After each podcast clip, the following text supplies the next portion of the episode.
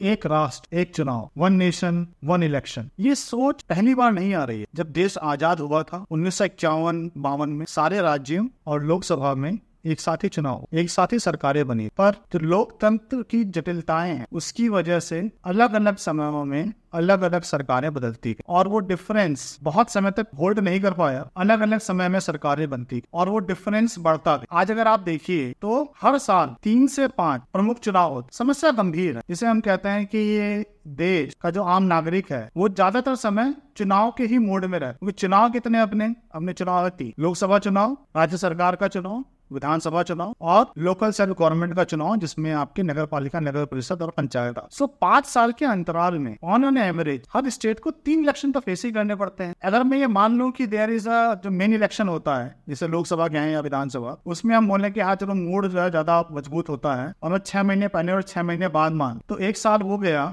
और एक साल खुद उसका गया दो साल और लोकल चुनाव का छह महीने तो ढाई साल। सो पाँच साल में ढाई साल तो वो चुनाव मोड में। चुनाव मोड होने का नुकसान क्या है? लोग कहते हैं लोकतंत्र अच्छा है। मैं भी मानता हूँ लोकतंत्र अच्छा है बट क्या मोनार्की वाकई बहुत बुरी होती है? अगर मोनार्की बहुत बुरी होती तो जितनी डेवलप्ड कंट्रीज़ है, उसमें से काफ़ी सारी मोनार्की क्यों? वहाँ तो लोकतंत्र नहीं है। पॉलिटिकल स्टेबिलिटी ऊपर के लेवल पर स्थिरता, देश के आर्थिक और सामाजिक और सांस्कृतिक विकास के लिए बहुत ही महत्वपूर्ण है। इतनी अस्थिरता कि हर समय हम चुनाव के मोड में, इससे तो देश के विकास अवरुद्ध ही होता है। तो क्या वन नेशन वन इलेक्शन होना चाहिए? मेरा पर्सनल मान्यता है क्या होना चाहिए। इससे विकास के कार्यों में गति मिलेगी। देश हमेशा चुनाव के मूड में नहीं रहेगा। लोग पीसफुली काम करें। पर एक जटिल सवाल कि मान लीजिए कि वन नेशन वन इलेक्शन हुआ और कुछ राज्य सरकारों में कोलिशन गवर्नमेंट बनी और वो कोलिशन किसी कारणवश छह महीने, एक साल से ज़्यादा न चल पाया। किसी भी तरीके से वहाँ पर अब एक नई सरकार नहीं बन पा रही है।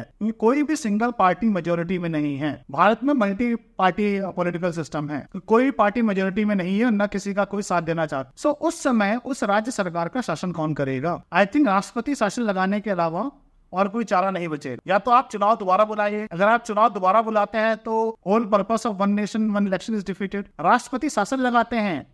तो चार साल तक वहाँ राष्ट्रपति शासन लगा रहेगा, जो कि संविधान की मूल भावना को ठेस पहुंचाता है। तो एक ये फंसी हुई कहानी है। सोचना पड़ेगा कि लोकतांत्रिक मूल्यों को रखते हुए वन नेशन, वन इलेक्शन को कैसे इम्प्लीमेंट किया जा सकता है। एक बात और, अगर पंचायत सशक्त होते गवर्नेंस की पावर पंचायत के पास होती, और पावर का जो डिस्ट्रीब्यूशन है, वो लोकल गवर्नमेंट और फेडरल गवर्नमेंट के बीच होता, जैसा की ज़्यादातर विकसित देशों में है और राज्य सरकार के पास इतनी शक्तियाँ ही ना हो और उसके लिए कोई संविधान में परिवर्तन करने की ज़रूरत नहीं है। सेवेंटी थर्ड अमेंडमेंट है।